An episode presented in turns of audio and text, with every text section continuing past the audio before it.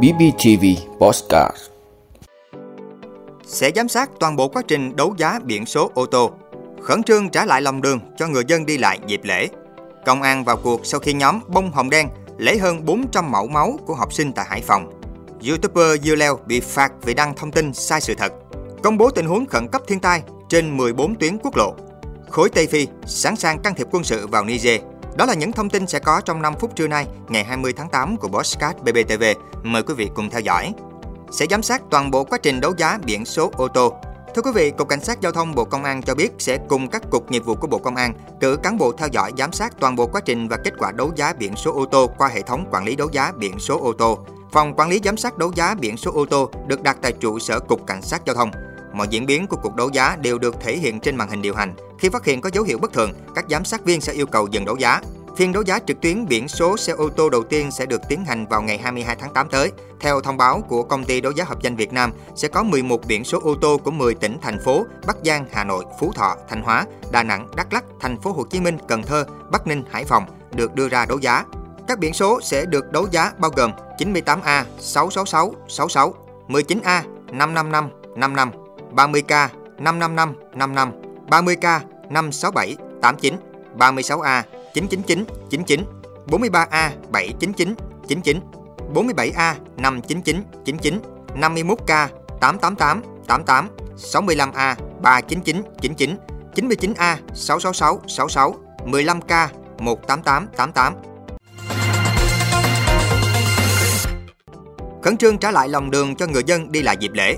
Thưa quý vị, Phó Thủ tướng Trần Lưu Quang vừa ký công điện của Thủ tướng Chính phủ về bảo đảm trật tự an toàn giao thông trong dịp nghỉ lễ Quốc khánh 2 tháng 9 và tháng cao điểm an toàn giao thông cho học sinh đến trường. Thủ tướng giao Bộ Công an chỉ đạo công an các địa phương tăng cường tuần tra kiểm soát, xử lý nghiêm các hành vi vi phạm nồng độ cồn, ma túy, tốc độ, chở quá tải trọng, quá số người quy định, vi phạm quy định về an toàn kỹ thuật và bảo vệ môi trường của phương tiện, đi không đúng phần đường, làn đường, vi phạm khi đi qua đường ngang, Thủ tướng giao Bộ Giao thông Vận tải khẩn trương hoàn thành nâng cấp sửa chữa các tuyến giao thông trọng điểm trong đô thị và trả lại lòng đường cho nhân dân đi lại trong thời gian nghỉ lễ. Công an vào cuộc sau khi nhóm bông hồng đen lấy hơn 400 mẫu máu của học sinh tại Hải Phòng. Thưa quý vị, Công an quận Đồ Sơn, thành phố Hải Phòng cho biết đang tập trung điều tra vụ việc nhóm bông hồng đen cho tiền tự ý tổ chức lấy mẫu máu xét nghiệm của học sinh khi chưa được cơ quan chức năng cấp phép. Trước đó, vào ngày 18 tháng 8, nhiều phụ huynh trên địa bàn phường Hải Sơn phản ánh về việc một nhóm từ 5 đến 6 người đến địa bàn phường thuê nhà tại tổ dân phố đoàn kết để lập điểm lấy mẫu máu xét nghiệm của học sinh không rõ mục đích và cũng không thông qua phụ huynh hay nhà trường và chính quyền địa phương. Mỗi cháu khi đến để cho những người này lấy mẫu máu xét nghiệm sẽ được bồi dưỡng là 100.000 đồng. Ngoài ra, cháu nào giới thiệu được thêm bạn mới sẽ được cho thêm là 25.000 đồng. Ngay sau khi nhận được thông tin, Ủy ban Nhân dân phường Hải Sơn đã thành lập đoàn kiểm tra và xác định những người này thuộc nhóm bông hồng đen là thành viên của câu lạc bộ những người có H. Nhóm này do bà Đinh Thị Úc 52 tuổi, trú tại tổ dân phố số 2, phường Hải Sơn, quận Đồ Sơn làm trưởng nhóm và thuê nhà số 44 Nguyễn Hữu Cầu để làm văn phòng. Giải trình với đoàn kiểm tra, bà Úc cho biết nhóm của mình thuộc một tổ chức phi chính phủ được thành lập với chức năng nhiệm vụ là thông tin tuyên truyền tư vấn nhằm ngăn chặn lây nhiễm hivs trong nhóm người sử dụng ma túy, các vấn đề về sức khỏe sinh sản trong độ tuổi từ 16 đến 24. Bước đầu khi làm việc với cơ quan điều tra, nhóm người này không xuất trình được giấy tờ của cơ quan có thẩm quyền cho phép tổ chức lấy mẫu máu của học sinh để xét nghiệm. Tổ công tác của Ủy ban Nhân dân phường đã tạm dừng hoạt động của nhóm bông hồng đen trên địa bàn, yêu cầu nhóm cung cấp hồ sơ pháp lý về việc tổ chức hoạt động theo quy định. YouTuber Dưa Leo bị phạt vì đăng thông tin sai sự thật.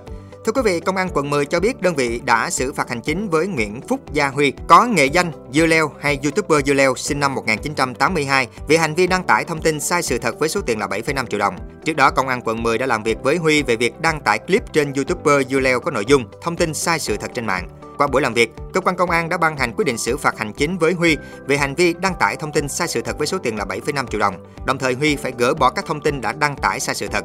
Nguyễn Phúc Gia Huy thường được biết đến với nghệ danh Dưa Leo, là một nghệ sĩ hài độc thoại, youtuber, vlogger. Công bố tình trạng khẩn cấp thiên tai trên 14 tuyến quốc lộ.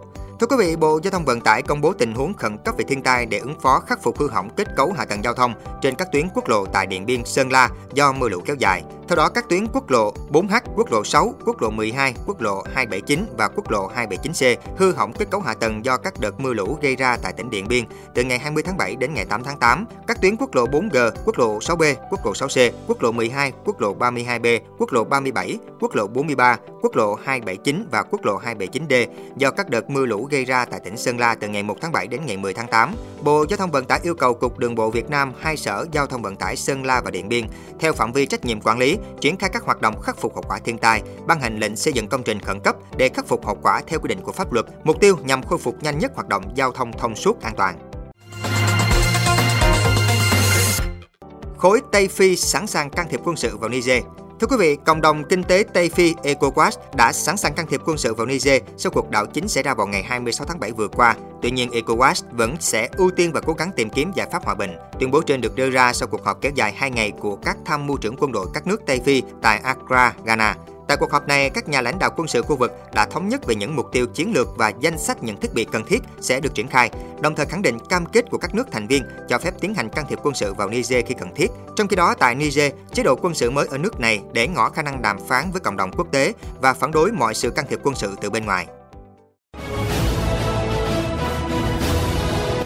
Vị đã luôn ủng hộ các chương trình của Đài Phát thanh truyền hình và báo Bình Phước. Nếu có nhu cầu đăng thông tin quảng cáo ra vặt, quý khách hàng vui lòng liên hệ phòng dịch vụ quảng cáo phát hành số điện thoại 02713 887065.